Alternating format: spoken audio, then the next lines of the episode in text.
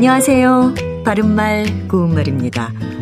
일상생활에서 우리가 종종 들을 수 있는 표현으로 영판 다르다라는 말이 있습니다. 형제가 외모는 비슷한데 성격은 영판 다르다. 결과가 예상과 영판 달라서 실망했다처럼 흔히 뭔가 아주 다르다거나 예상했던 것과 차이가 많을 때 사용하곤 합니다. 그런데 영판이란 말은 표준어가 아닙니다. 표준어 규정을 보면 의미가 똑같은 형태가 몇 가지 있을 경우 그중 어느 하나가 압도적으로 널리 쓰이면 그 단어만을 표준어로 삼는다라는 것이 있습니다.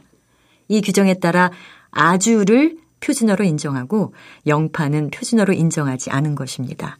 다만 영파는 아주와는 달리 주로 부정적인 맥락에서만 사용된다는 점에서 차이가 있습니다.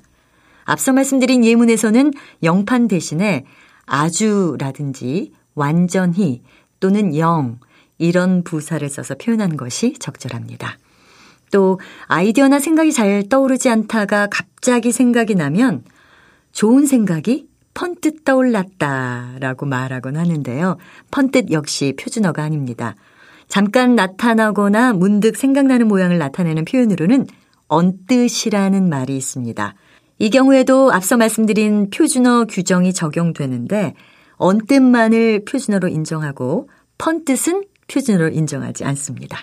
바른말 고운말 아나운서 변희영이었습니다.